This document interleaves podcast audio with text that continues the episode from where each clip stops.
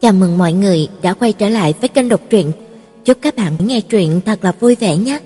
Các bạn đừng quên bấm like cũng như đăng ký để ủng hộ cho kênh đấy. Ngọc Hạnh sẽ đọc tiếp phần 8, chương 15 của bộ truyện Chỉ mong có được trái tim một người. Nào, và bây giờ chúng ta hãy bước vào chương 15 các bạn nhé. Cuối tuần tôi về nhà, tiếp tục cuộc sống của một con sâu lười, được cơm bưng, nước rót, đang định thương lượng với cha mẹ xem sẽ trải qua Tết âm lịch như thế nào, không ngờ hai người lại cho tôi một chuyện ngoài ý muốn thật lớn. Mạn Mạn, còn có thể tự chăm sóc mình được chứ? Mẹ tôi buông ra một câu hỏi, ý tứ ngầm trong đó đã quá rõ ràng. Tôi chỉ đành nhìn chằm chằm vào vé máy bay của hai người, gật đầu. Có thể tự chăm sóc tốt à? Mẹ tôi cầm một cái áo tắm hỏi, "Con xem, mẹ mặc cái này có được không?" Tôi vẫn chỉ có thể gật đầu như trước. "Đẹp à?" Mẹ bỏ bộ áo tắm của mình vào trong vali, sau đó lại dơ cho tôi xem một cái quần bơi có qua văn màu sắc y hệt. "Đây là mẹ mua cho ba con, nhìn đẹp không?" "Đẹp ạ, giống trang phục tình lữ." Mẹ tôi cười đắc ý, "Đây gọi là trang phục vợ chồng." Tôi cầm vé máy bay, lật qua, lật lại, nghiên cứu một lúc lâu, rốt cuộc xác định hết thảy đều là thật cả. "Mẹ, hai người muốn đi du lịch Đông Nam Á, sao không nói trước cho con biết vậy?" Mẹ tôi liếc tôi một cái để xem thường. Trên tivi, người ta vẫn nói cần phải cố mà tìm kiếm những kinh hỉ trong cuộc sống đời thường. Đây là mẹ mang lại kinh hỉ cho cha con, việc gì phải nói cho con. Tôi buồn bực vô cùng. Thế Tết âm lịch của con biết làm gì bây giờ? Mẹ tôi vừa sắp xếp quần áo, vừa nói không mặn không nhạt. Cô làm gì bây giờ? Sao tôi biết được? Con gái nhà ông Lý cũng lớn như cô. Tết âm lịch đi châu Âu du lịch với chồng, người ta chỉ sợ ngày nghỉ lễ không đủ. Ai như cô lại ngại ngày nghỉ lễ nhiều quá. Thời gian trước nhìn cô có chút khởi sắc, ai về, gần đây lại chả thấy tin tức gì cả. Cái đề tài này vĩnh viễn tôi không thể nói lại mẹ, chỉ đành nhanh chóng tản lờ lãng sang chuyện khác. Vậy thì được rồi, mẹ đại nhân yêu quý, còn quyết giơ hai chân, hai tay để ủng hộ cho hai người đi Đông Nam Á, nghỉ tuần trăng mật lần thứ hai, còn không được sao? Mẹ cười tẩm tỉm nhìn tôi. Lần đầu tiên mẹ và cha con cùng xuất ngoại, con thử kiểm tra xem còn thiếu gì không. Tôi liền giúp mẹ kiểm tra lại đồ đạc. Mẹ, tổng cộng bao nhiêu tiền để con bỏ ra cho? Đi trên đường, muốn ăn, muốn chơi gì cũng không cần phải tiết kiệm. Con gái mẹ tuy cũng không có tiền đồ cho lắm, nhưng tiền đi du lịch Đông Nam Á cũng phải có chứ. Cha mẹ đều thuộc tầng lớp trung lưu, tiền hưu một tháng tổng cộng chỉ có 3000 yên, vốn nhà cũng tiết kiệm được một ít, nhưng sau khi mà cha tôi bệnh nặng đã xài hết sạch, lúc tôi mua phòng ở, toàn bộ đều dựa vào tiền tiết kiệm của mình, cho nên ban đầu trả ít, hàng tháng trả nhiều, vì việc này mà cha tôi thở dài rất là nhiều lần. Mẹ tôi còn chưa kịp trả lời, cha tôi vừa mới vào phòng, còn đang cởi giày đã nói luôn: "Con lo mà trả nợ cho xong các phòng của con đi đã, cha và mẹ biết tự cách tiêu xài." Mẹ tôi cũng bắt đầu lải nhải: "Đúng vậy, Mạn Mạn, dù cha mẹ không có năng lực giúp con mua đồ cưới thì năng lực tự chăm sóc mình cũng vẫn có, con cũng không cần quan tâm thừa." Nhiệm vụ chính hiện giờ của con là tìm bạn trai, nhanh chóng kết hôn đi, đợi sau khi mà con yên ổn, tâm bệnh của cha con với mẹ mới có thể bỏ được. Cái cậu Tống Dực kia, Tiểu Như. Cha chợt gọi tên mẹ, cắt ngang tràn lại nhảy của mẹ. Được rồi, được rồi, sang năm nhất định mạng mạng nhà ta sẽ có vận khí tốt. Tôi không dám nói thêm gì nữa, chỉ có thể vờ cúi đầu giúp hai người thu nhập hành lý. Mỗi cái vali đều dùng song song cả tiếng Trung và tiếng Anh, ghi rõ tên và số điện thoại liên lạc, thêm cả phương thức liên lạc với tôi, ghi là phương thức liên lạc khẩn cấp. Mẹ tôi khẽ thì thầm với cha tôi. Tôi nghe nói chùa truyền ở Thái Lan cầu hôn nhân rất là linh nghiệm, chúng ta có nên chuẩn bị trước chút vàng hương không? Bằng không tới đó mới mua, chỉ sợ lại đắt. Cha tôi liền lấy quỷ tay thúc nhẹ mẹ tôi một cái, Mẹ tôi lại liếc trộm tôi một cái, không nói thêm gì nữa. 27 Tết, tôi xin nghỉ nửa ngày, tiễn cha mẹ tôi. Mẹ tôi còn cố tình làm một kiểu tóc mới. Cha tôi đội mũ, một cái mũ lưỡi trai màu trắng. Hai người đều trông rất là phấn chấn. Trong đoàn du lịch có không ít ông bà già, cũng chẳng hiểu sao tôi vẫn cảm thấy cha mẹ tôi là đẹp nhất. Tôi cố ý tới nói chuyện riêng với hướng dẫn viên, cầm thẻ quà tặng trị giá 400 yên và danh thiếp của tôi đưa cho cô ấy. Cô gái trẻ kia chỉ liếc một cái đã lập tức nhận lấy, vẻ mặt tươi cười nói tôi cứ yên tâm, nhất định sẽ chăm sóc tốt cho cha mẹ tôi để cho hai người có thể trải qua một chuyến du lịch khó quên. Ra khỏi sân bay, tôi thở phào một hơi, chỉ cảm thấy Bắc Kinh vừa lớn vừa vắng vẻ. Mười ngày nghỉ sắp tới, tôi không biết phải sử dụng như thế nào bây giờ. Buổi tối, Ma Lạc Năng kêu tôi ra ngoài ăn cơm, tôi lấy cớ là chưa nghĩ ra để từ chối, nàng đã lập tức nói như là súng liên thanh. Mình đã gọi điện thoại cho Lục Lệ Thành, anh ấy đã đồng ý rồi, cấp trên của cậu còn không định tăng ca, cậu cũng bán mạng ít thôi.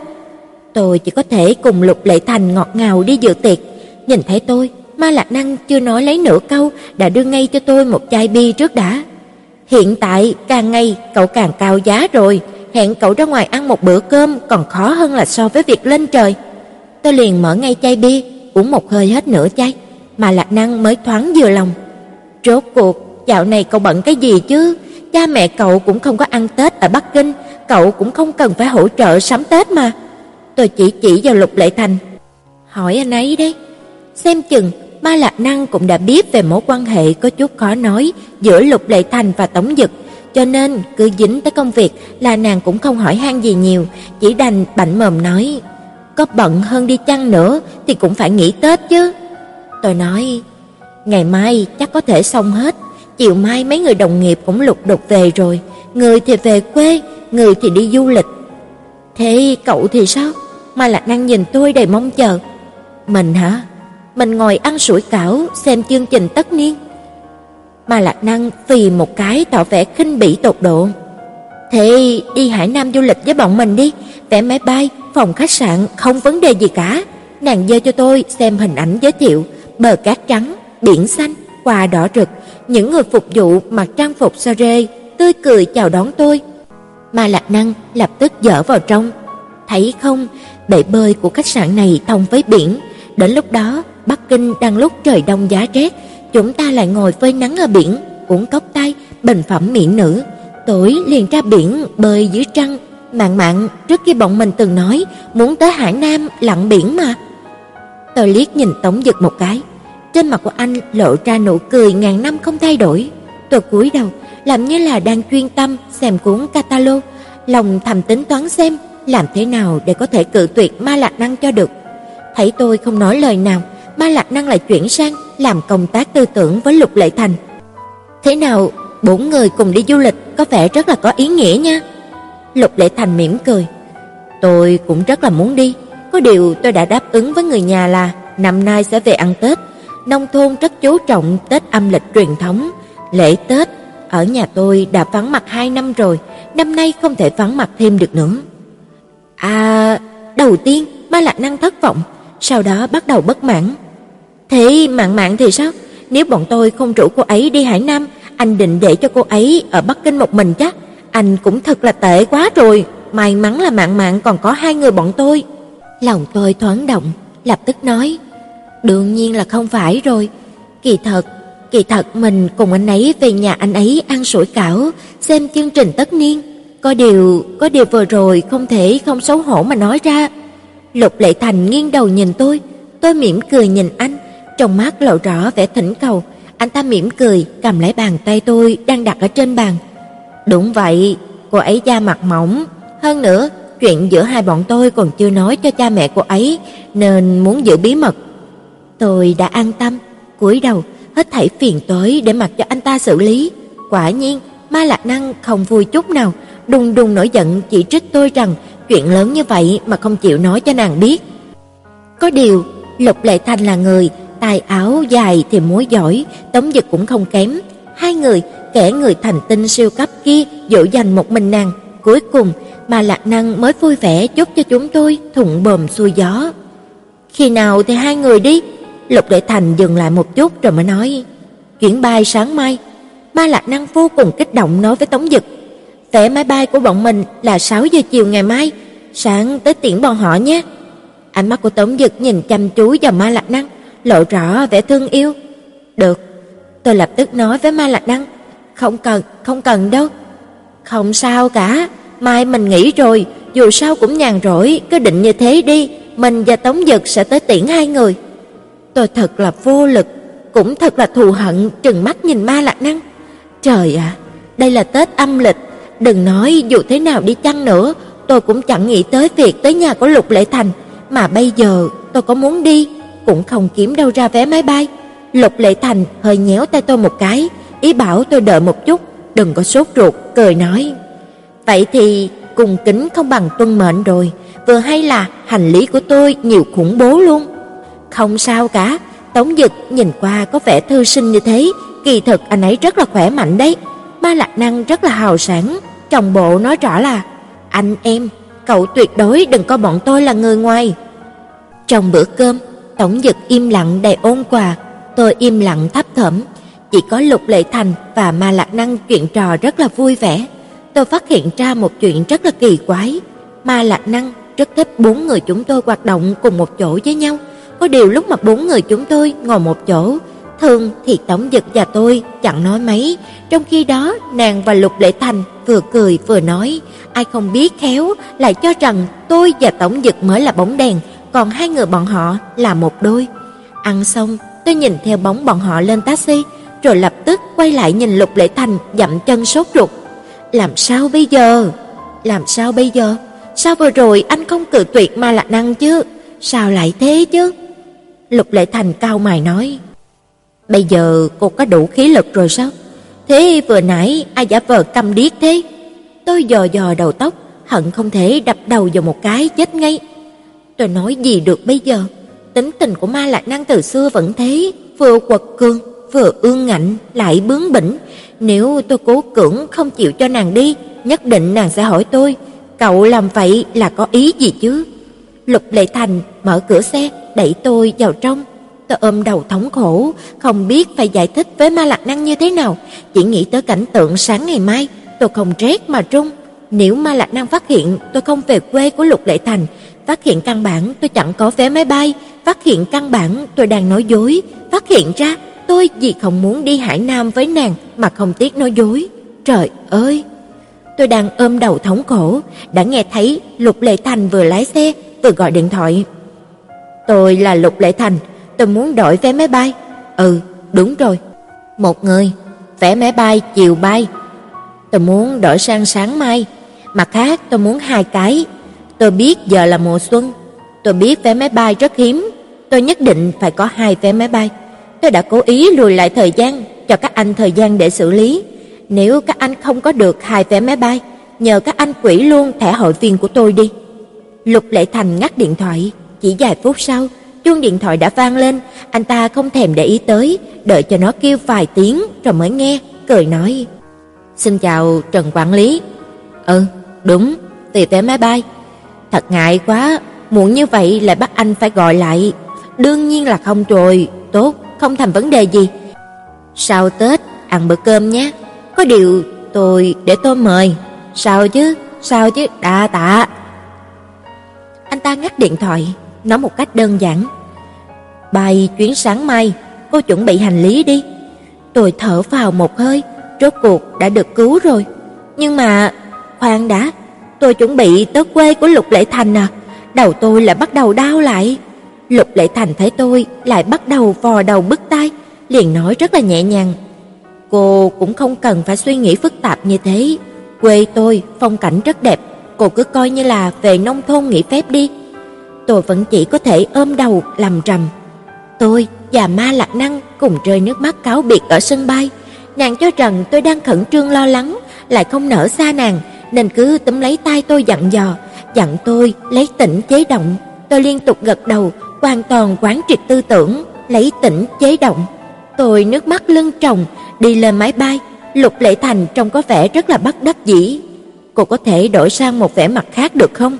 Người không biết lại cho rằng tôi bức con gái nhà lành bán thân làm con hát đó.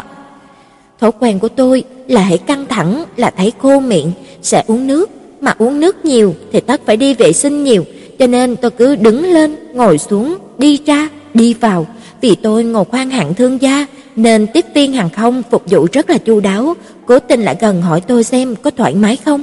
Lục Lệ Thành vọng ra từ sau tờ báo. Các cô đưa cho cô ấy ít nước thôi, không cần quan tâm tới cô ấy thì chẳng sao cả. Cô tiếp viên hàng không ngạc nhiên vô cùng, tôi liền kéo tờ báo của anh ta xuống để anh ta lộ rõ cái bản mặt trước mắt mọi người, định giả vờ như là không quen biết tôi sao? Không có cửa đâu nhé. Tôi lộ ra vẻ đáng thương nhìn cô tiếp viên hàng không. Có thể cho tôi thêm một chai nước nữa được không? Tiếp viên hàng không liếc Lục Đệ Thành một cái rồi đi lấy nước cho tôi. Lục Đệ Thành đang muốn dùng báo che mặt tiếp, tôi đã lập tức đoạt lấy tờ báo của anh ta. Đừng có giả vờ nữa đi, bằng không anh về nhà anh, tôi tới ở khách sạn, anh chờ Tết âm lịch của anh, tôi thì coi như là đi du lịch. Nhà tôi còn cách sân bay 6-7 tiếng đồng hồ, nếu cô vẫn còn tinh lực, tôi đề nghị cô nghỉ ngơi thêm một chút nữa đi. À, nếu như thế, hóa ra không phải vừa xuống phi cơ đã phải gặp người nhà của anh ngay rồi. Tôi lập tức duỗi chân, duỗi tay, miệng cũng không còn thấy khác nữa. Tiếp viên hàng không đưa nước cho tôi, tôi liền đưa lại cho anh ta, thưởng cho anh đó. Lục Lệ Thành đón lấy chai nước để sang bên cạnh. Cha mẹ của cô đi chơi có vui vẻ không? Vui lắm, nhắc tới cha mẹ tôi đã muốn cười rồi. Hôm qua tôi vừa gọi điện cho cha mẹ xong, hai người tinh thần thoải mái lắm. Tôi qua chân, múa tay kể cho anh nghe những chuyện thích thú của cha mẹ tôi, thổi phồng rằng tài làm bếp của mẹ tôi kinh thiên động địa như thế nào, cha tôi là ngọc thụ lâm phong như thế nào. Anh ta vẫn mỉm cười ngồi nghe. Thời gian ngồi máy bay trôi qua nhanh chóng. Lúc ra khỏi sân bay, Lục Lệ Thành vừa đi vừa gọi điện thoại, một cậu trai trẻ chỉ khoảng 20 tuổi đột nhiên xuất hiện trước mắt tôi. Cười đến mất miệng không thể khép lại được. Một tay cậu ta túm lấy hành lý của tôi, một tay kia thì lôi kéo hành lý của Lục Lệ Thành. Lục Lệ Thành đưa cho tôi một chai nước, sau đó mới giới thiệu người mới tới. Đây là con trai của chị gái tôi, cháu của tôi, Lưu Hải Đào, thường gọi là Đào Tử, cô cứ gọi nó là Đào Tử là được rồi. Lại nói với cậu kia, đây là Tô Mạn, cậu bạn của cậu. Lưu Hải Đào vô cùng thích thú kêu lên mấy chữ, "Dì Tô." Trong đôi mắt sáng rực những nét cười. Tôi cảm thấy đất dưới chân trung chuyển, xích nữa thì ngã nhào xuống. May mà Lục Lệ Thành lanh tay, lẹ mắt túm được tôi. Miệng của tôi khô đắng, khó có thể chấp nhận nổi chuyện này, vội vàng uống mấy ngụm nước, ngẩng đầu nhìn cậu trai trước mặt. Cậu ấy bao nhiêu tuổi rồi? 20 tuổi. Chị tôi lớn hơn tôi 8 tuổi, còn gái ở nông thôn đều kết hôn sớm. Anh cũng không nói là có người nhà tới đón ở sân bay. Cô có hỏi đâu? Tôi khẽ than thở. Anh có biết hay không, mấy thực tập sinh trong công ty chỉ sắp xỉ tuổi của cậu ta, tôi còn coi bọn họ như là cùng lứa. Bây giờ tự nhiên không hay là bị một người lớn như vậy gọi là gì? Đúng là thật cần một trái tim kiên cường. Lục Lệ Thành cười hỏi, "Thế cô muốn nó gọi cô là gì?" "Chị Tô à?" Tôi rùng mình một cái, vội vàng xua tay. Xe của đầu tử là một loại xe bán tải loại nhỏ, thùng xe phía sau đã chất đống không ít đồ, cậu ấy lấy ra bao ni lông bọc hành lý của tôi một cách cẩn thận, sau đó mới xếp lên thùng xe phía sau. Tôi nói luôn mầm, không cần không cần, không có gì mà quý giá đâu. Ai ngờ tay chân của cậu ta rất là lanh lẹ, vừa cùng Lục Lệ Thành đồng thanh nói, nhà có sẵn, vừa làm xong xuôi hết thảy. Sau khi lên xe, tôi chợt phát hiện trong xe sạch sẽ không giống như là xe cũ. Đạo tử cười hì hì nói, trước khi đi, mẹ cháu cố tình rửa sạch xe, lại đổi một cái bộ điểm mới. Tôi cười, liếc Lục Lệ Thành một cái. Chị anh rất là coi trọng anh nha. Đạo tử liền nháy mắt với Lục Lệ Thành. Người coi trọng không phải... Lục Lệ Thành đã đập cho cậu ta một cái. Lái xe. Đạo tử vừa lái vừa nói. Dì tốt. Trên chỗ ngồi có một cái thảm lông sạch. Nếu như mà dì thấy mệt thì cứ ngủ một lúc. Dưới chỗ ngồi có nước và bánh bích quy. Còn có mơ chua. Sợ gì không ngồi quen loại xe này bị sai xe. Nhắm chút mơ chua có thể giảm được chút. Tôi liếu cả lưỡi. Cậu có bạn gái rồi sao? Cẩn thận chu đáo thế. Lục Lệ Thành quay sang nhìn Đào Tử chằm chằm, Đào Tử đỏ bừng cả mặt. "Đâu có hả? Đâu có, cậu cháu còn chưa giải quyết, cháu nào dám." sao gái của Đào Tử lại trúng một cái đập nữa, cậu ta giận Lục Lệ Thành mà không dám phản kháng, chỉ đành than thở với tôi. "Dì Tô, thấy cháu đáng thương chưa ạ? Từ nhỏ tới lớn, cháu đều bị cậu cháu bắt nạt như vậy, đó là nguyên nhân vì sao thà chết chứ cháu không chịu lên Bắc Kinh học đại học." Tôi cười, "Tôi cũng vậy, lúc ở văn phòng tôi cũng bị anh ta bắt nạt mà. Đào tử thực hoạt bác hay nói, học năm ba, Đại học Nông nghiệp Tây Nam, mối quan hệ giữa cậu ta và Lục Lệ Thành giống như là bạn bè hơn là trưởng bối và dạng bối, cười cười, nói nói, làm cho sự ngượng ngập từ lúc gặp mặt bớt đi rất nhiều. Đi vào con đường quanh co ven núi, đường càng ngày càng khó đi, con đường qua lại chỉ có thể chạy được một làn xe. Có chỗ còn như là kề sát với vực sâu, thỉnh thoảng phía đối diện còn có thể có xe chạy tới, còn cần phải nhường xe. Nhìn tôi kinh hồn tán đẫm, Lục Lệ Thành liền an ủi. Đào Tử bắt đầu lái xe từ lúc mà 15-16 tuổi, bây giờ cũng coi như là người già đời, nó từng chạy qua con đường này không cần phải sợ đâu. Đào Tử cũng nói, "Dì Tô, dì đừng có khẩn trương như thế, những con đường ven núi quanh co như thế này nhìn qua có vẻ hiểm trở, nhưng chỉ cần thời tiết tốt, hiếm khi xảy ra chuyện, vì lái xe thường tập trung cao độ. Ngược lại, những con đường quốc lộ bằng phẳng lại thường gặp phải chuyện không may. Mấy câu cháu nói này không phải là nói bừa, có số liệu khoa học chứng minh đàng hoàng. Lại có một lần phải nhường đường cho xe khác. Lúc mà dừng xe lại chỗ tránh xe, Lục Đại Thành liền xuống ngồi ở phía sau, vừa nói vừa chỉ vào núi non bốn phía, bắt đầu kể cho tôi từ Triêu từ Bạch Đế Thải Vân Giang của Lý Bạch, là chỉ cho tôi xem sông Gia Lăng ở dưới chân núi. Đây là con sông mà Lý Bạch thường dạo thuyền, một dòng nước biếc quanh co, uốn khúc giữa sơn cốc, thông mọc kính hai bên bờ sông xanh ngắt một màu, vách núi treo leo, im lìm trơ gan cùng tế nguyệt, hiển hiện rõ cái thế núi thê lương hùng vĩ của phương Bắc. Con đường mà chúng ta đang đi qua đây, thời xưa cũng rất là nổi tiếng. Đây là con đường tất phải qua nếu muốn vào thục. Núi cao rừng thẳm, đường đi hiểm trở. Trước đây, loài hổ qua Nam đã bị tuyệt chủng thường qua lại, còn có cả gấu và báo. Thời cổ đại, nếu đi trên con đường này, tuyệt đối nguy hiểm tới tính mạng. Cho nên, Lý Bạch đã từng than thở, đường vào thục khó, ngang với đường lên trời. Núi vây kính chung quanh khiến cho bầu trời cũng thu hẹp lại. Xe chúng tôi vừa đi qua một khe hở giữa hai ngọn núi, ngẩng đầu nhìn lên, hai vách núi đứng sừng sững như là hai vị thần khổng lồ, trời mảnh như là một sợi chỉ. Con đường sơn đạo nhỏ hẹp quanh co uốn lượn giữa núi non trùng điệp, nhìn không thấy tận cùng, giống như là lẫn cả vào trong mây trắng. Lục Lệ Thành chỉ vào ngọn núi như ẩn như hiện trong mây trắng ở phía xa xa nói: "Núi Trung Nam nằm ở hướng đó." Lúc mà Vương Duy về già ẩn cư ở núi Trung Nam, tác phẩm Trung Nam biệt nghiệp nổi tiếng viết là về ngọn núi đó. Tôi ngước nhìn ngọn núi đang ẩn trong sương mù dị đặc, liền ngâm nga mấy câu: Trùng tuế pha hảo đậu, phản gia nam sang thùy, hưng lai mỗi độc vãng, thẳng sự không tự tri, hành đáo thủy cùng sử, tọa kháng phân khởi thì, ngẫu nhiên trị lâm tẩu, đàm tiếu vô hoàng kỳ.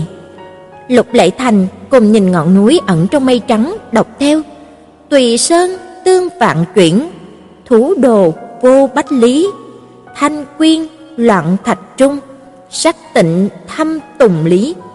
Thầm nhớ lại năm đó, Lý Bạch mang trường kiếm vào thục, Lục Du cưỡi lừa rời khỏi quan trung, Vương Duy cách bến hỏi tiều phu, lòng không hiểu sao lại thấy nao nao. Lục Lệ Thành như đọc được suy nghĩ của tôi, chỉ vào một gốc cây đại thụ trên núi nói: "Đó là một cây quá thạch có tên là cây bạch quả, người ở chỗ chúng tôi còn gọi là cây ngân hạnh, cái gốc cây kia nhìn qua cũng phải hơn là một ngàn năm rồi." Tôi chăm chú nhìn vào cây đại thụ kia.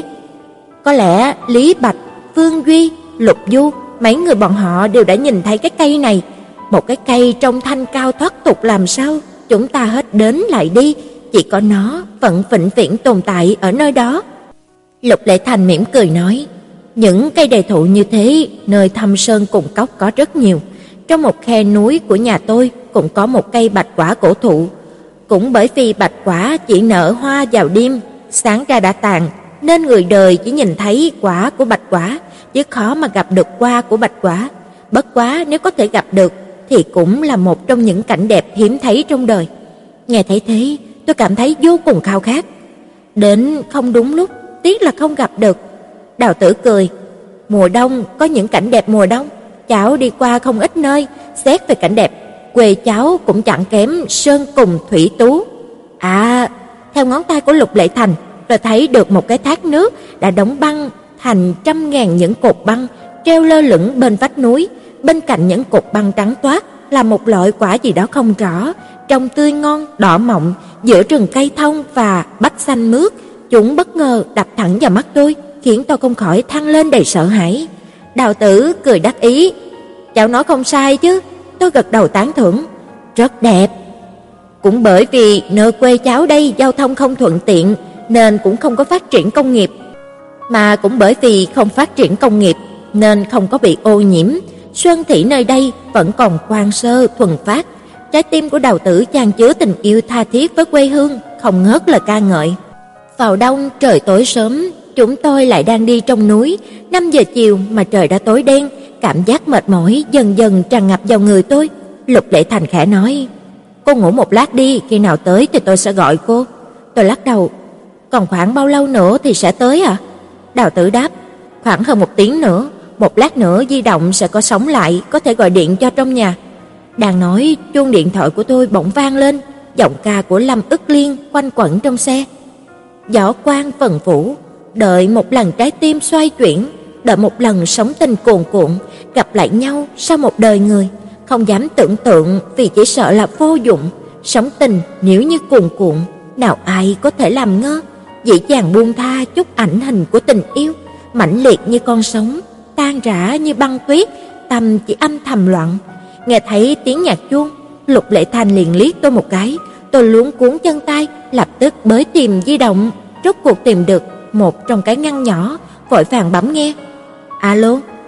Rốt cuộc cũng gọi được rồi, toàn thể báo là ngoài vùng phủ sống, mình suýt nữa là Lục Lệ Thành mang cậu đi bán rồi. Bất quá nghĩ lại, bản thân của cậu mặt xấu, dáng tệ cũng chẳng có ai thèm nha có bao giờ mà ma lạc năng lại quên dìm hàng tôi chứ? Mau nói vào việc chính, không có chuyện gì thì nói nhảm ít thôi. Kinh di động mình chuyển dùng không tốn tiền sao? Đến nơi chưa? Dẫn trên đường đi. Trời ạ, không phải các cậu bay từ 7 giờ sáng sao? Nhà anh ta cũng hẻo lánh thật đấy. Khung cảnh trên đường đi đẹp như là tranh vẽ, khiến cho người ta không thể rời mắt. Có bối rối không?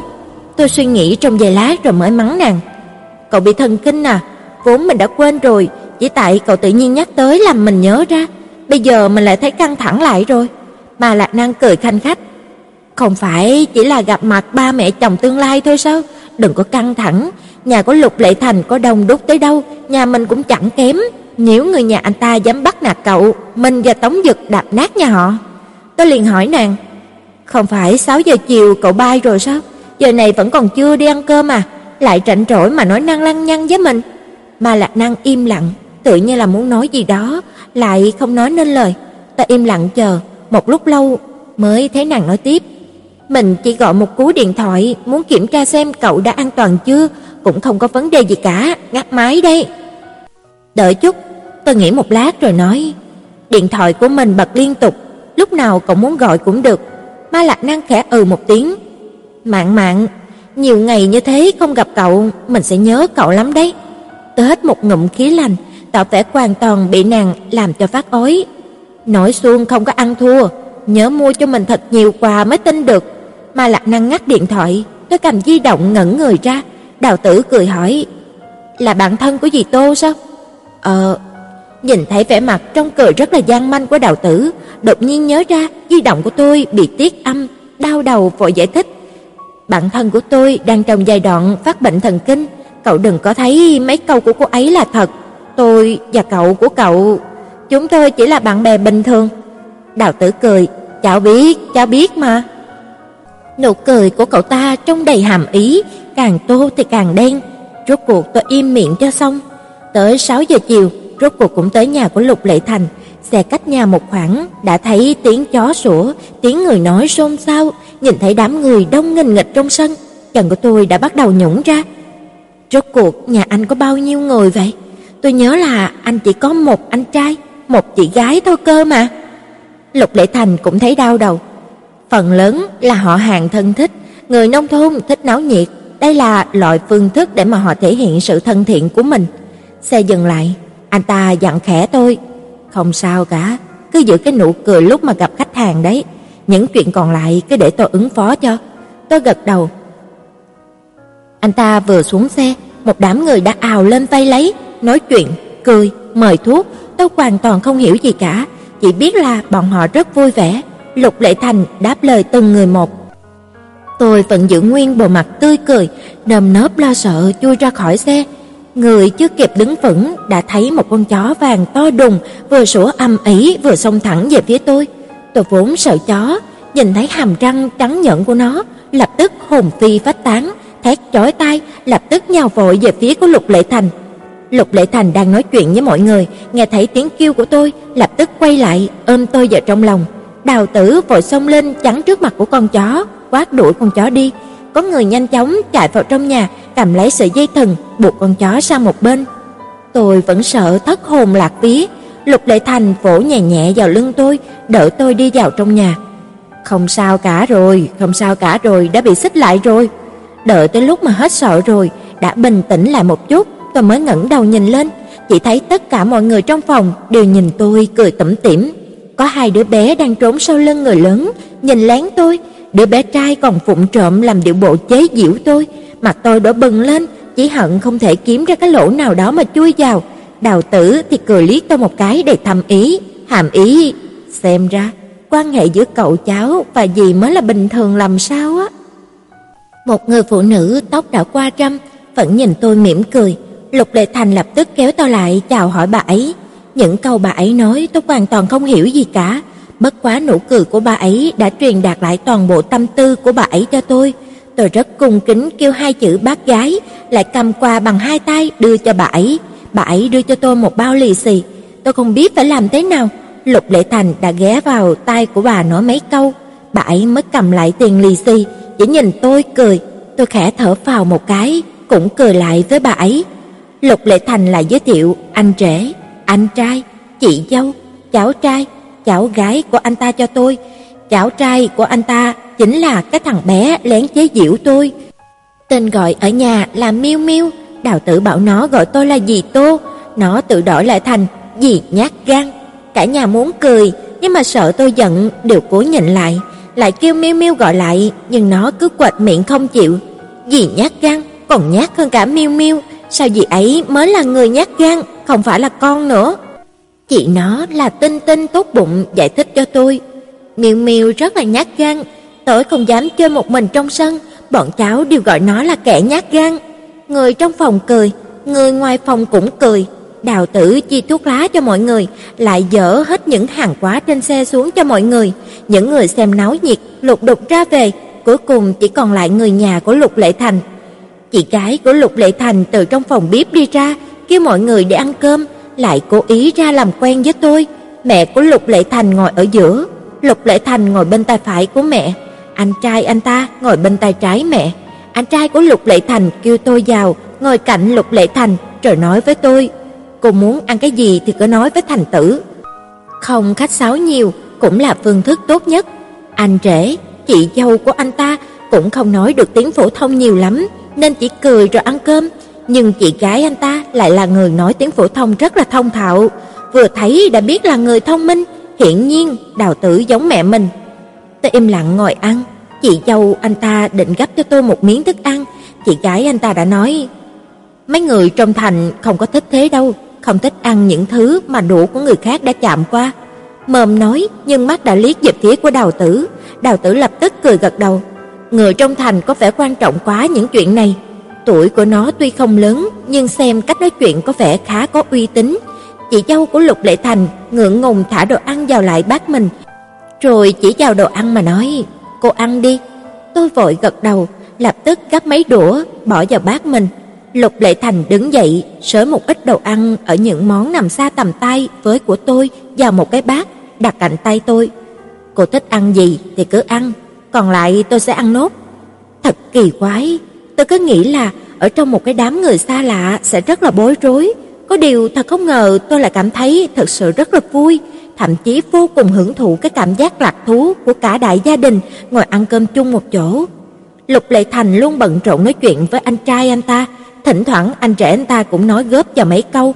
Ba người thường nâng chén chạm cốc, mẹ của Lục Lệ Thành thường nhìn tôi mỉm cười, thấy cái đĩa cạnh tôi hết đồ ăn sẽ lập tức kêu Lục Lệ Thành.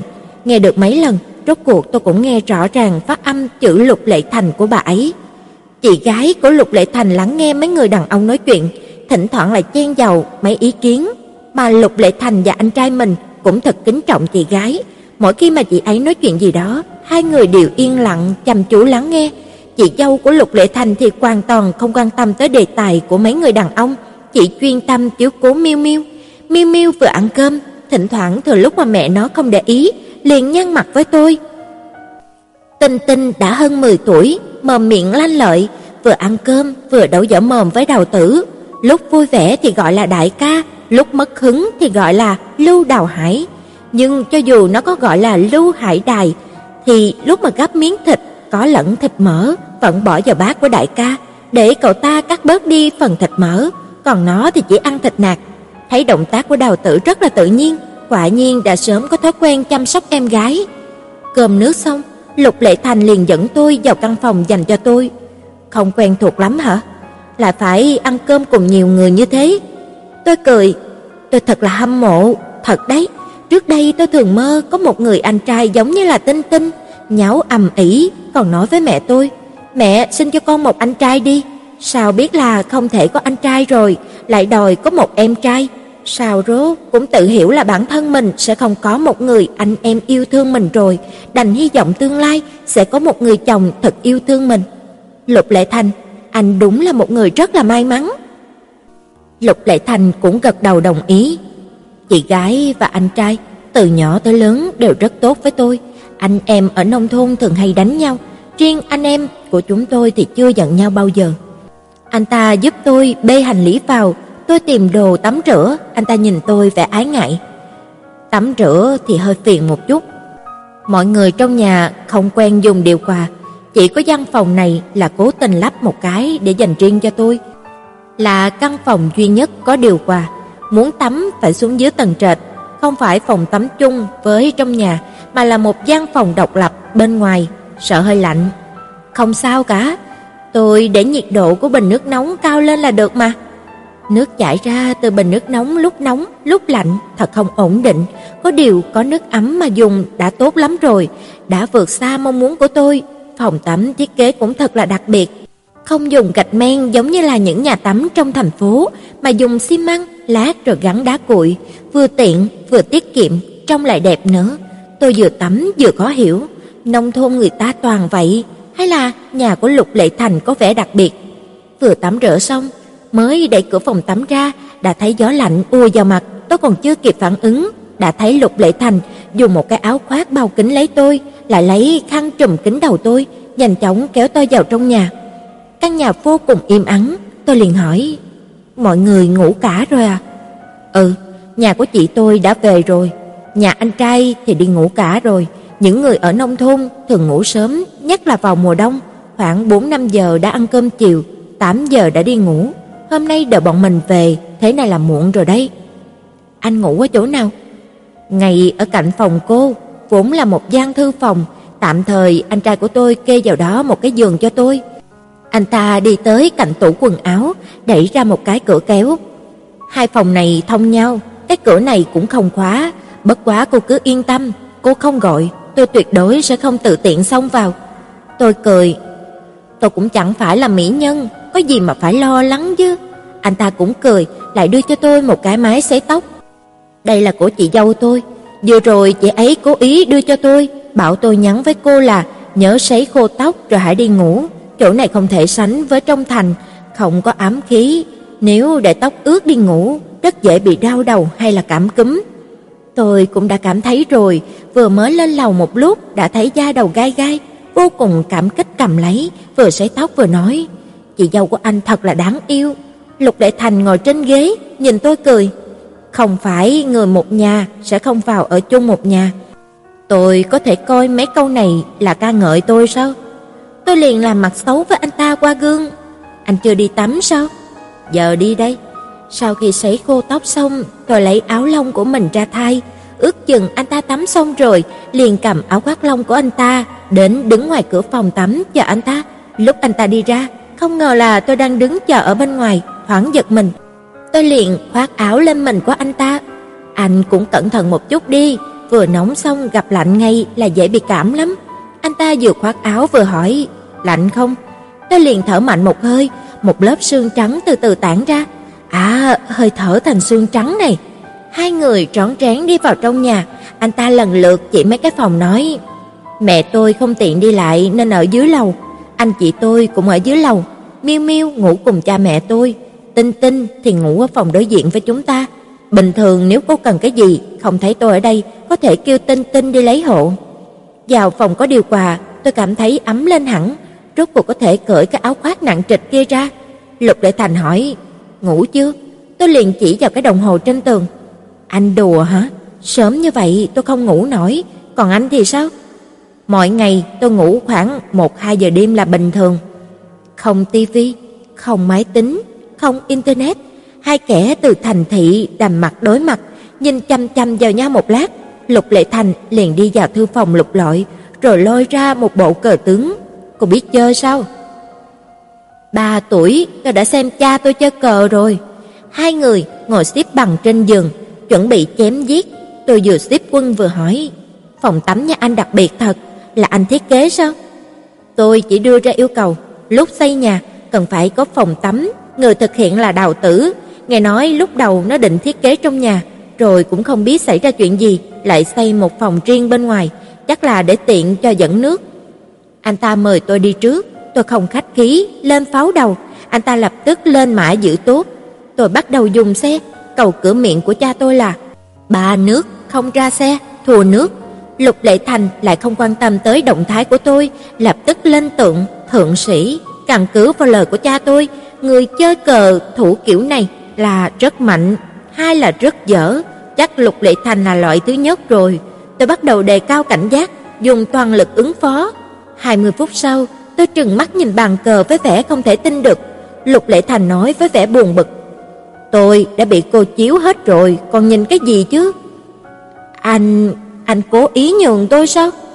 Lục Lệ Thành lắc đầu, tôi liền gật đầu. "Tôi cũng nghĩ thế, anh cũng chẳng phải là kẻ quân tử lịch sự gì cho cam." "Này này, Lục Lệ Thành nhắc nhở tôi không nên làm càng. Rốt cuộc tôi cũng xác định được là mình đã thắng, vừa định phá lên cười, lại nhớ ra mọi người đã ngủ hết cả, chỉ đành cố nén giọng. Tôi thắng Lục Lệ Thành, tôi thắng Lục Lệ Thành rồi nha. Lục Lệ Thành nhìn tôi với vẻ thản nhiên. Đúng phiên bản thật của tiểu nhân đắc chí. Ha, biết thừa là anh ghen tị mà, anh thử nói xem, anh giảo hoạt âm hiểm như thế, vì sao lại không biết chơi cờ chứ? Lục Lệ Thành nhìn tôi chằm chằm, tôi vội vã chữa lại. Ý tôi là người thông minh cơ trí như anh á. Anh ta cười phớt qua nói, ý cô là tôi hoàn toàn tương phản với ấn tượng của cô về tôi sao? Tôi vốn định trả lời bậy cho qua, có điều đột nhiên phát hiện ánh mắt của anh ta nhìn có vẻ nghiêm túc, không dám đùa loạn nữa, đáp rất thành thật. Trước kia thì hơi chút, giờ thì không. Kỳ thật, dạo gần đây luôn làm phiền anh, tôi thật là cảm kích anh." Anh ta thản nhiên đáp, "Buồn ba cả một ngày rồi, đi nghỉ sớm một chút đi." Anh ta đi về thư phòng, đóng cửa lại.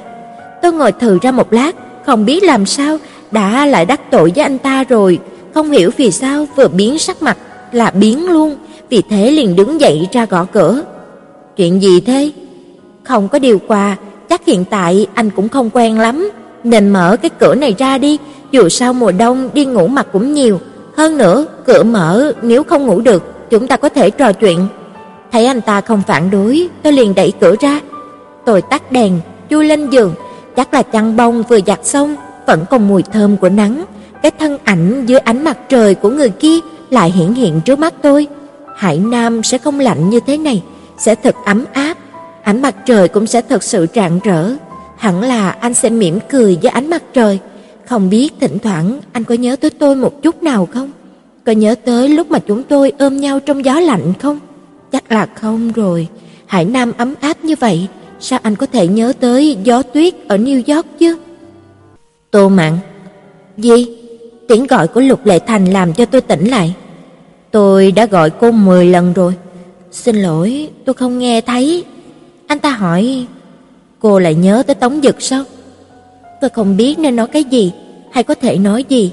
Tôi chỉ im lặng, xem ra đáp án cũng quá rõ ràng rồi. Anh ta cũng không hỏi thêm gì nhiều. Trong bóng đêm im ắng, tôi nghe thấy tiếng mình khẽ vang lên, mong manh như vậy, bi thương như vậy, bất lực như vậy, làm tôi không thể tin được người đang nói chính là tôi. Anh có thỉnh thoảng đột nhiên nhớ tới Ma Lạc Năng sao? Ý tôi là một số thời khắc, ví dụ như là trong bóng đêm, ví dụ như lúc đi tàu điện ngầm một mình, ví dụ như lúc đi trên đường, ví dụ lúc nghe thấy một bài hát, hoặc lúc ăn một thứ gì đó. Nói nhiều ví dụ như thế, cô nên xóa bỏ hai từ thỉnh thoảng và đột nhiên. Tôi chỉ muốn biết là anh sẽ làm thế nào. Tôi không có nhớ tới Hứa Liên Sương.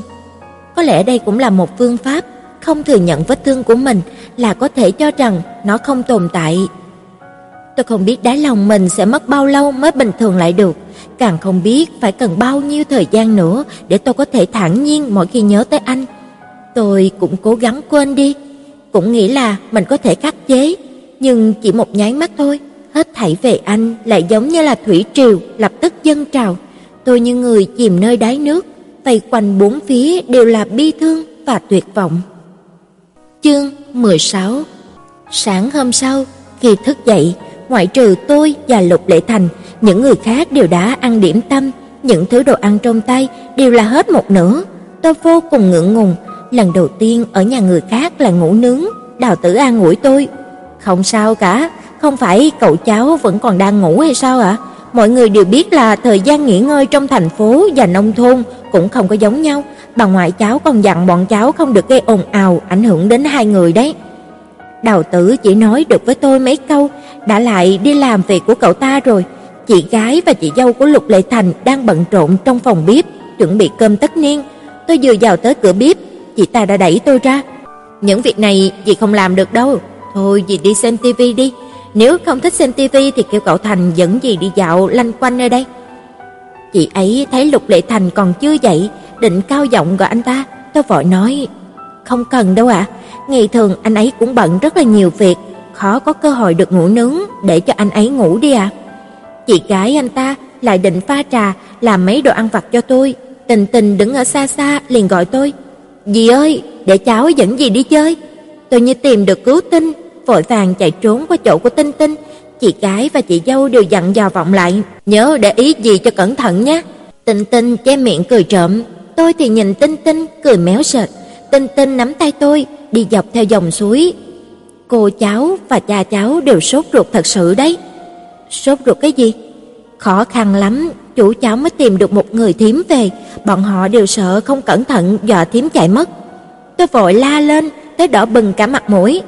"Dì không phải, dì không phải." Tinh Tinh làm bộ khinh thường như người lớn. "Cháu biết, hai người còn chưa có kết hôn, có điều vì chưa kết hôn nên mới sợ dì chạy mất." Hay, chú cháu là tâm bệnh của bà nội cháu, những lễ mừng năm mới ngày xưa, bà nội chẳng bao giờ vui vẻ được cả, lại thường nhìn ảnh của ông nội cháu lén gạt nước mắt. Năm nay vui nhất là bà rồi, bà còn nói nếu cháu làm tốt Thiểm thích cháu, bà nội sẽ cho cháu rất là nhiều tiền mừng tuổi. Tôi dở khóc dở cười, khó trách con nhóc con kia là ân cần như thế, chẳng qua chỉ là gì muốn lấy tiền thưởng mà thôi. Cháu dẫn gì đi đâu vậy? Sắp tới nơi rồi. Vừa đi vừa nói chuyện, lòng vòng mấy đoạn ở một nơi quất gió, đầy nắng, một căn nhà nhựa lớn chợt xuất hiện trước mặt tôi. "Đây rồi ạ, vào đi thôi." Tình Tình kéo tay tôi, chui vào trong căn nhà nhựa kia, tôi a lên một tiếng đầy sợ hãi. Trước mắt là một biển hoa, màu đỏ, màu vàng, màu tím, màu hồng nhạt, có hoa hồng đại đóa, có lan hồ điệp, cùng khoe sắc trên những cái giá cao thấp khác nhau trong căn nhà lợp nhựa kia. Tình Tình chắp tay sau lưng, nhìn tôi hỏi: "Có thích không ạ?"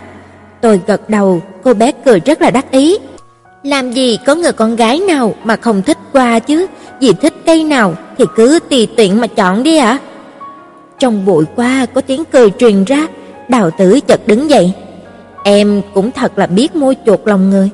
Tinh Tinh thoáng đỏ mặt, trừng mắt liếc Đào Tử một cái. Trong này cũng có qua của em nhé. Đây đây, đều là do em tưới nước hết. Đào Tử cũng rất là cam chịu. Được, được, được, đều là của em cả. Tôi vừa đứng bên những cái giá ngắm qua, vừa hỏi: "Đây là cậu trồng cả sao?" "Vâng ạ, năm nay là năm thứ hai rồi ạ. À? Thế nào, thị trường như thế nào vậy? Hình như là buôn bán hoa tươi cũng không có dễ dàng gì lắm nhỉ?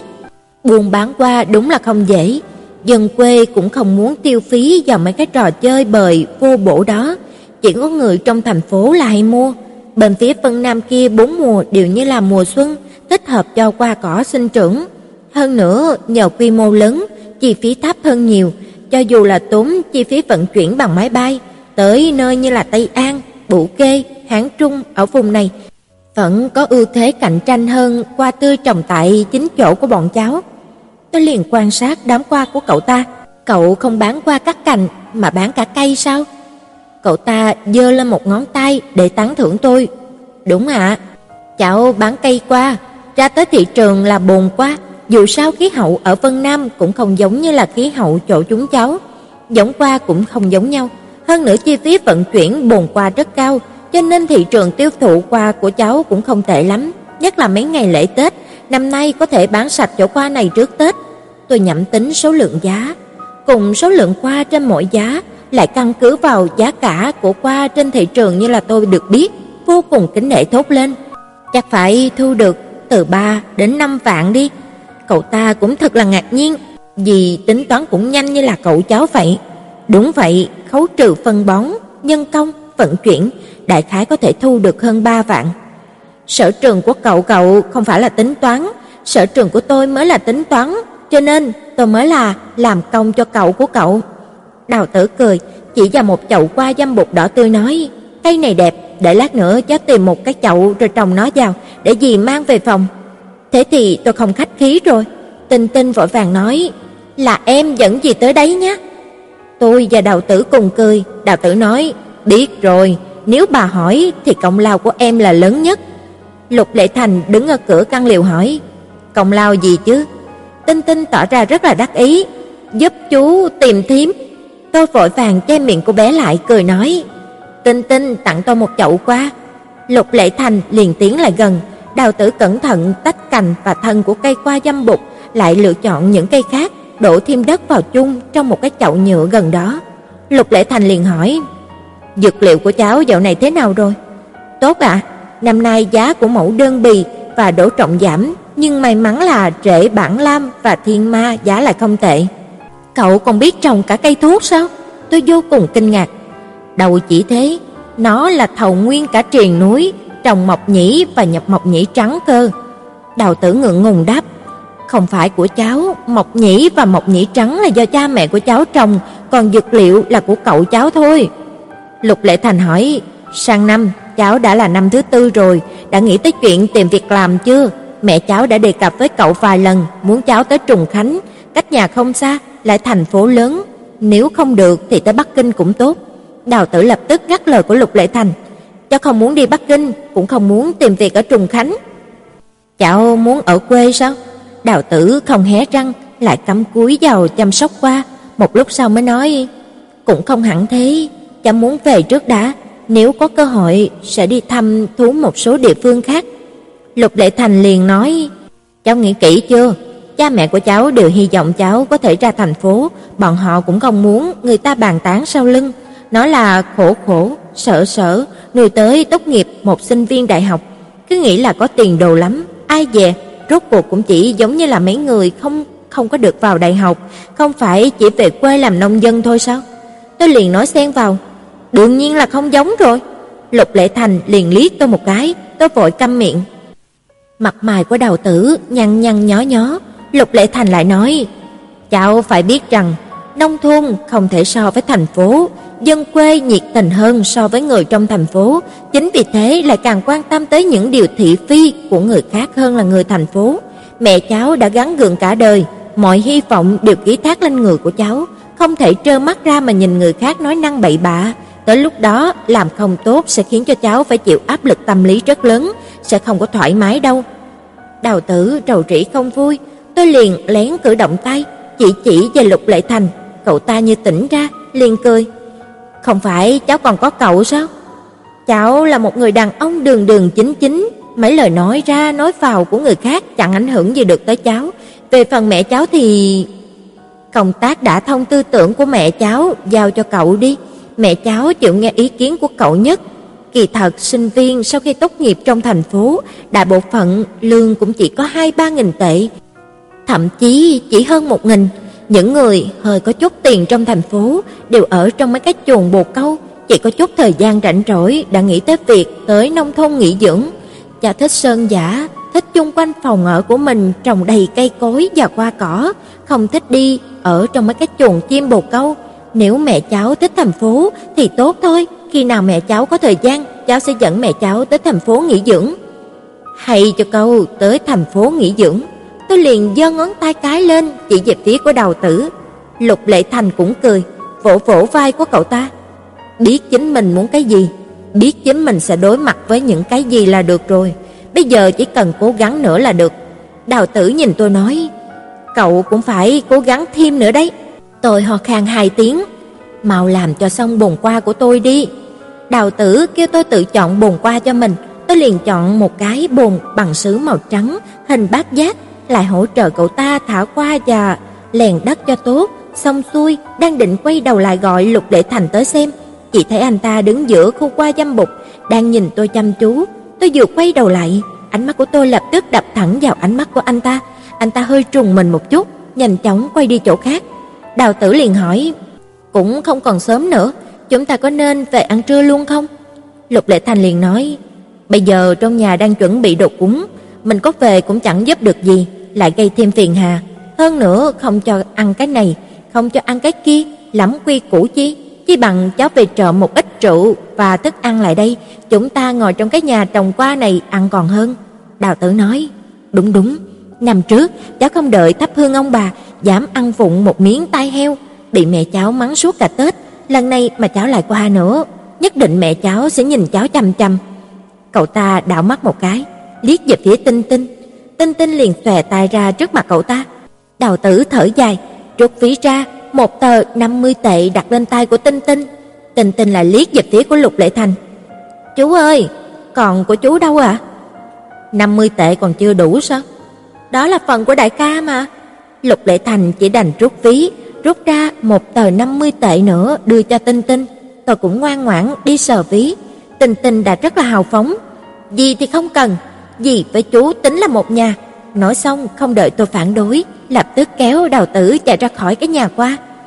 Nhà trồng qua lập tức yên tĩnh trở lại, mũi như là càng linh mẫn hơn, chỉ thấy hương qua tràn ngập khiến cho người ta phải sai lòng. Tôi liền rút di động ra, nhìn giờ quyết định gọi điện chúc Tết cha mẹ, đang tìm thẻ điện thoại, Lục Lệ Thành đã đưa di động của anh ta cho tôi. Dùng điện thoại của tôi đi, có thể trực tiếp gọi điện đường dài quốc tế. Điện thoại vừa chuyển, chỉ thấy đầu kia vô cùng ồn ào, cha tôi lớn tiếng, "A mẹ đang xem múa trồng, mẹ con bị một thằng nhóc kéo xuống múa cùng rồi. Người ta muốn lắc mông, mẹ con lại đi múa nhân gian." Mấy kẻ ngoài nghề thấy động tác của mẹ con có vẻ là lạ, cũng là đi học theo. Tôi phì cười một tiếng, "Thế cha thì làm sao ạ?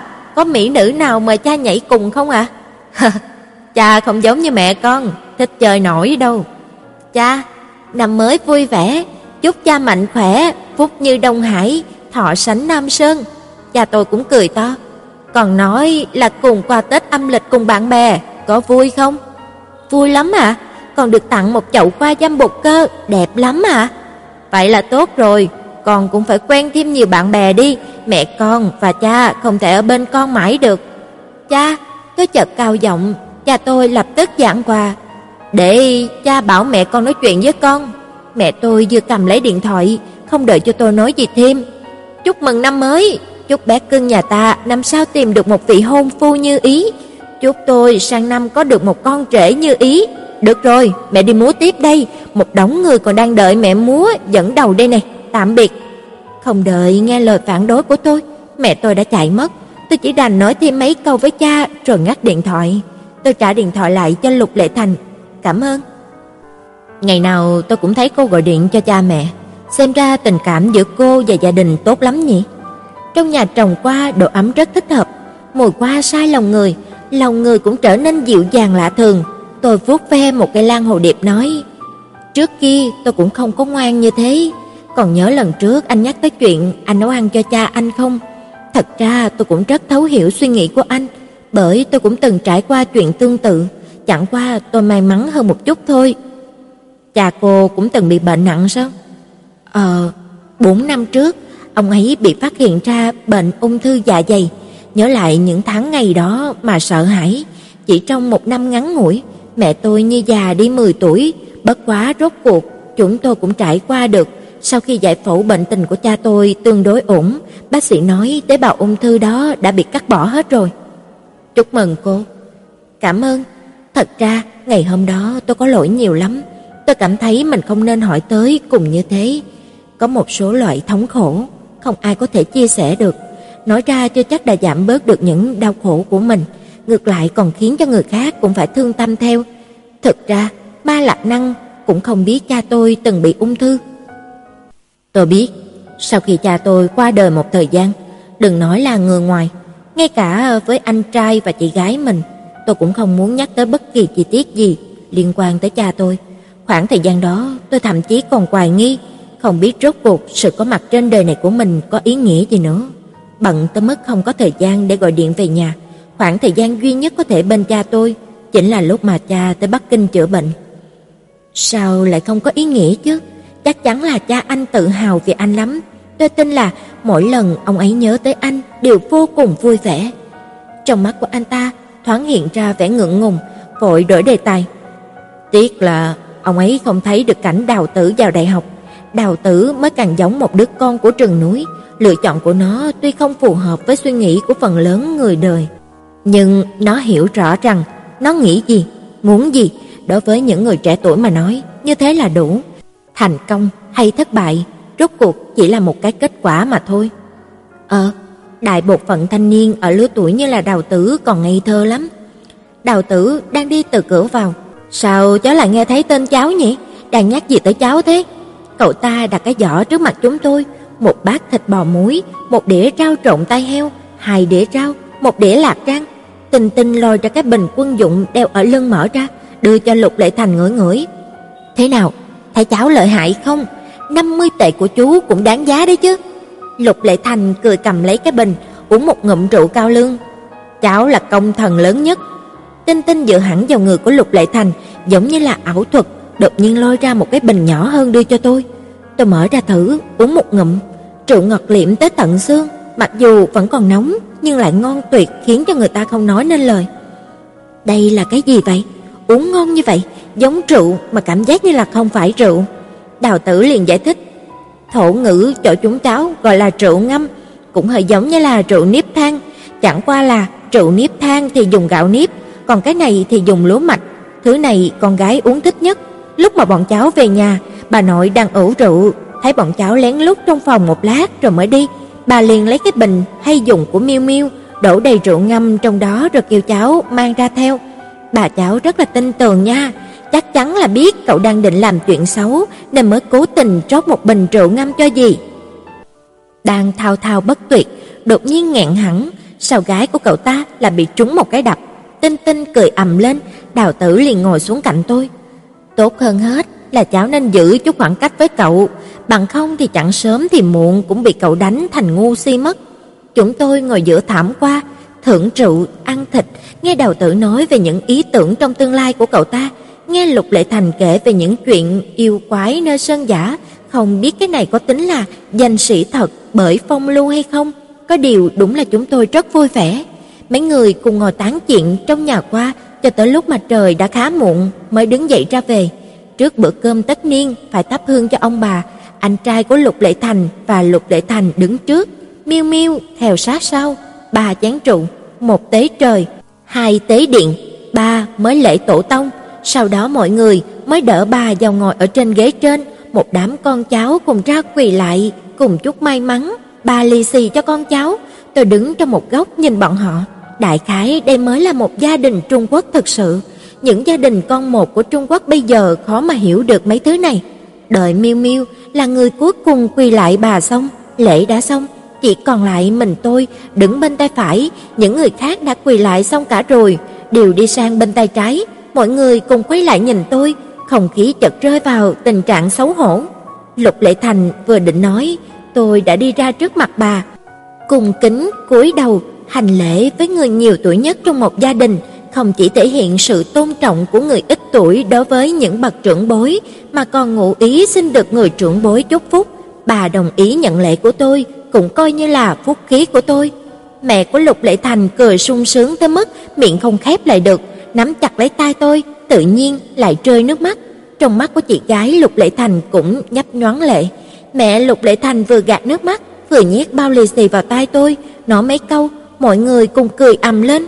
Tôi không hiểu gì cả, chỉ nhìn về phía của Lục Lệ Thành đầy nghi hoặc.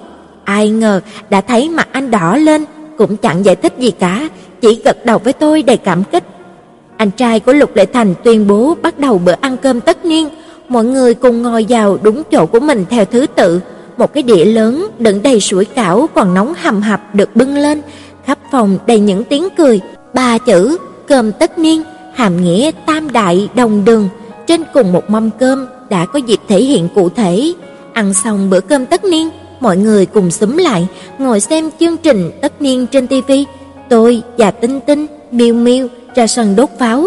Chỉ một lát, lại thấy một tiếng nổ kinh thiên động địa vang lên, làm tai cũng thấy ong ong, mà trong lòng lại vô cùng vui vẻ. Không biết Miêu Miêu lấy đâu ra một đống pháo chuột, ném đuổi theo tôi. Tôi vừa la hét ầm ĩ xin được tha, vừa chạy trốn loạn xung quanh. Lục Lệ Thành nghe thấy bên ngoài ầm ĩ, liền ra xem thử. Thấy tôi bị một thằng nhóc 5 tuổi đuổi nhảy lên, nhảy xuống, la hét ầm ĩ, nước mắt ngắn, nước mắt dài, không khỏi đứng giữa cửa mà phì cười. "Miêu Miêu, đây là pháo nha, không thể ném vào người khác." Tôi cố ý giải thích, nhưng Miêu Miêu cứ giả vờ như là không hiểu, tôi lại cố thương lượng. "Miêu Miêu, gì là khách nhé, cháu là chủ nhà, không thể làm thế được." Nguyên tắc của Miêu Miêu là không thèm hé răng, chỉ giơ tay, rất độc ác ném thẳng một quả xuống dưới chân tôi. Tôi như là con mèo bị đốt phải mông, nhảy dựng lên, chạy thẳng về phía của Lục Lệ Thành, túm lấy anh ta, dùng anh ta làm tấm chắn, chắn trước người mình. Không ngờ, vẻ mặt uy nghiêm của Lục Lệ Thành cũng chả có tác dụng gì đối với Miêu Miêu, thằng nhóc kia không nói nửa câu, lập tức ném thêm ba quả pháo xuống dưới chân của bọn tôi, chẳng những tấn công tôi mà tấn công luôn cả Lục Lệ Thành. Lục Lệ Thành cùng kéo tôi tránh né, Miêu Miêu không ngừng cố đuổi giết, Đào Tử lửa cháy thêm dầu, cũng cầm một nắm pháo chuột ném xuống dưới chân của bọn tôi. Lục Lệ Thành kêu lên đầy cảnh cáo, "Lưu Hải Đầu!" Lưu Hải Đầu dạ một tiếng rất to, kèm theo tiếng dạ là một quả pháo nữa đã ngoan ngoãn rơi xuống dưới chân của bọn tôi. Tình Tình mãi đứng xem chúng tôi vô cùng sung sướng, quên mất cả lời bà nội dặn cần phải lấy lòng tôi, cũng cầm nắm pháo đuổi theo bọn tôi. Tôi và Lục Lệ Thành bị tấn công trước sau, tránh cũng không tránh được, anh ta chỉ đành kéo tôi ra sân. Nhiều Miêu đuổi theo vài bước, nhưng nó sợ bóng tối, cơn sợ lại nổi lên, đành dừng chân, lại cất giọng rất là ngọt ngào. "Chú ơi, chú đi ra đi, cháu không ném vào chú nữa." "Dì Tô ơi, dì ở đâu? Dì ở chỗ nào rồi? Cùng ra chơi đi, cháu sẽ không ném vào dì nữa đâu." Tình nó mới là lạ. Tôi và Lục Lệ Thành cùng ẩn trong rừng trúc cạnh sân, không dám lên tiếng. Tôi túm lấy một cánh tay của anh ta, vừa thở vừa cười. Người nào đó hôm nay thật sự quá là mất mặt, không biết nhà ai đốt pháo qua, trên trời chốc lát có một đóa hoa cúc, chốc lát lại là một đóa hoa lan. Đào Tử cũng không cam lòng yếu thế, cũng lôi pháo qua nhà mình ra, bắt đầu đốt trong sân nhà mình. Miêu Miêu, Tinh Tinh, mỗi đứa cầm một quả. Qua màu tím, qua màu xanh, qua màu vàng, qua màu đỏ, những đóa hoa đủ màu sắc cũng đua nhau nở rộ trên không trung. Tinh Tinh và Miêu Miêu vô cùng hưng phấn, hết la hét lại nhảy múa tưng bừng. Đẹp quá, mau nhìn, mau nhìn đi, quả kia mới là đẹp kìa. Lục Lệ Thành ngửa đầu, nhìn lên không trung, ánh sáng của pháo hoa khiến cho mặt anh lúc này, lúc sáng, lúc tối. Tôi ngẩng đầu, nhìn pháo hoa một lúc, lại tóm lấy tay của Lục Lệ Thành lắc lắc. Sự chú ý của thằng nhóc kia đã bị dời đi rồi, chúng ta có thể về được chứ? Đã nhiều năm rồi tôi không được đốt pháo hoa, tôi cũng muốn đốt. Anh ta nhìn về phía tôi, trong ánh pháo hoa rực rỡ, ánh mắt của anh ta say đắm dịu dàng, trong con ngươi đen thẳm đang phản chiếu lại những tia sáng rực rỡ trên trời cao kia. Ở nơi sâu nhất có một hình bóng tôi nho nhỏ. Anh ta chậm chậm cúi xuống, cái hình ảnh tôi nho nhỏ kia lớn dần lên. Pháo qua rực rỡ, bóng trúc loa xoa, khung cảnh xinh đẹp rực rỡ đó như là một giấc mộng. Tôi giống như là trúng cổ độc, đầu óc hoàn toàn trống rỗng. kệ hơi thở của anh ta quấn quýt quanh tôi, cảnh tay của anh ta ôm lấy tôi, môi của anh ta chậm rãi áp xuống môi tôi. võ quan phần phủ, không quan tâm tới những thống khổ của con người, phản phất như là muốn vét sạch hết thảy. Tôi bừng tỉnh, vội vàng đẩy anh ta ra. Tôi điên rồi, anh ta cũng điên rồi, cả hai chúng tôi đều điên rồi. Anh ta uống rượu, tôi cũng uống rượu, lại dưới khung cảnh đẹp đẽ mê hoặc lòng người như vậy, đều do lỗi của pháo qua cả. Đợi một lần trái tim thay đổi, đợi một lần sống tình cuồn cuộn, gặp lại nhau sau một đời người, làm sao thờ ơ cho được, như trời cao, vĩnh viễn không đổi thay. Không tưởng chỉ sợ là vô dụng, sống tình nếu như cuồn cuộn, nào ai có thể làm ngơ, dễ dàng buông tha chút bóng dáng của tình yêu. Thành âm thê lương của Lâm Ức Liên vẫn quanh quẩn trong bóng đêm. Tôi cố trấn tĩnh lại rồi mới dám nghe máy. Alo. Mạng mạng, cậu sao thế? Sao giọng của cậu nghe là lạ thế? Mình không sao cả. Chắc là do tín hiệu di động đấy. Ba Lạc Năng cười. Bạn yêu ơi, năm mới vui vẻ nhé. Cậu cũng năm mới vui vẻ nhé. Hôm nay cậu có vui vẻ không? Vui lắm, còn cậu thì sao? Vừa rồi vui quá, vui tới mất không ngờ tôi có thể vui trở lại được nhanh như thế. Sao phải nhìn mặt người khác như thế nào, tôi thật không biết. Tôi không dám nhìn Lục Lệ Thành nữa, chỉ quay lưng lại với anh ta, hoàn toàn không biết vẻ mặt hiện tại của anh ta như thế nào. Mình cũng rất là vui, mình và Tống Dực cùng ăn đồ nướng ven đường, mình uống rất là nhiều rượu dừa, hơi say, không cẩn thận mượn rượu làm loạn, mình đòi Tống Dực phải đứng lên bàn, nói to câu anh yêu em trước mặt mọi người trên đường. Cậu đoán xem anh ấy sẽ làm gì? Giọng của tôi khô khốc. Không biết. Ma Lạc Năng phá lên cười. Thế mà anh ấy làm thật. Trời ạ, bây giờ mình tỉnh rồi, chính mình cũng không tin đó là sự thật. Thế mà anh ấy lại đứng lên bàn, nói to mấy chữ anh yêu em với mình. Lúc đấy cả chợ đêm đầy người, giống mọi người đang bận rộn đi tới đi lui, đột nhiên hết thảy đều ngừng lại, im lặng nhìn mình và anh ấy. Lúc đó mình có cảm giác cả thế giới này đột nhiên ngừng chuyển động. thành âm của nàng chợt nhòe đi trong tai tôi, tôi khổ sở khom người, tay ép chặt vào dạ dày, nơi đó đột nhiên đau quặn lên. "Mạn Mạn, Mạn Mạn à." "Mình đây." "Cậu sao thế? Có nghe mình nói gì không?" "Mình đang nghe đây." Những tiếng cùi đồ của đám trẻ con chợt truyền tới, Ma Lạc Năng liền hỏi: "À Mỹ thế, mọi người đang làm gì thế?" Tôi đáp: "Bọn mình đang đốt pháo hoa." Ma Lạc Năng cười: "Vậy cậu chơi tiếp đi, nhớ chúc Tết Lục Lệ Thành giùm mình nhé." "Được, cậu cũng chúc Tống Dực một câu giúp mình nhé." Năm mới vui vẻ, năm mới vui vẻ. Tôi ngồi bệt xuống đất, cố gắng ấn mạnh tay vào phần gốc của dạ dày, hy vọng có thể giảm bớt sự đau đớn. Lục Lệ Thành đỡ tôi dậy, tôi chậm rãi nói: "Vừa nãy, vừa nãy nhất thời bị pháo qua mê hoặc, dưới tình cảnh đó, chứ dù là ai, tôi cũng muốn hôn cả." Tôi thở phào một cái, Lục Lệ Thành đỡ tôi vào nhà, Đào Tử vừa nhìn thấy mặt tôi, vội hỏi: "Sao thế hả?" Đột nhiên thấy đau dạ dày, "Để cháu đi tìm thuốc cho gì?" Tôi uống thuốc xong, lại uống thêm một bát nước ấm nữa, sự đau đớn dần giảm, có lẽ là nhờ thuốc giảm đau, mà cũng có lẽ là dần chấp nhận được nội dung của cuộc điện thoại của Ma Lạc Năng. Lục Lệ Thành hỏi: "Cô có muốn vào nghỉ hay là muốn đốt pháo hoa?" Anh ta liền lôi cả thùng pháo hoa lại gần, đốt một điếu thuốc, vừa hút thuốc vừa giúp tôi đốt pháo hoa. Mỗi quả pháo hoa đều có một cái tên rất là vui vẻ. Đoàn tụ sum vầy, vàng ngọc đầy nhà, đèn đuốc rực rỡ, chúng nó đều đẹp như trong mộng, cùng nở ra những đóa hoa rực rỡ nhất trong đêm đen.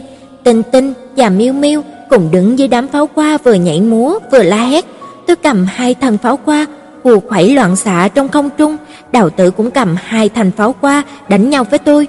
Chúng tôi cầm pháo hoa truy đuổi lẫn nhau, kẻ thì cười, người thì kêu to sợ hãi. Lục Lệ Thành nhìn chúng tôi, một tay cầm thuốc, một tay cầm một quả pháo hoa tự do hướng xuống đất, quả pháo hoa tự do cô đơn nổ tung trong tay. Trong khoảnh khắc rực rỡ đó, anh ta không thèm liếc lấy một cái. Để ủng hộ kênh, quý vị có thể để lại bình luận cũng như chia sẻ hoặc có thể ủng hộ tài chính trực tiếp về các địa chỉ đã được ghi ở phần mô tả.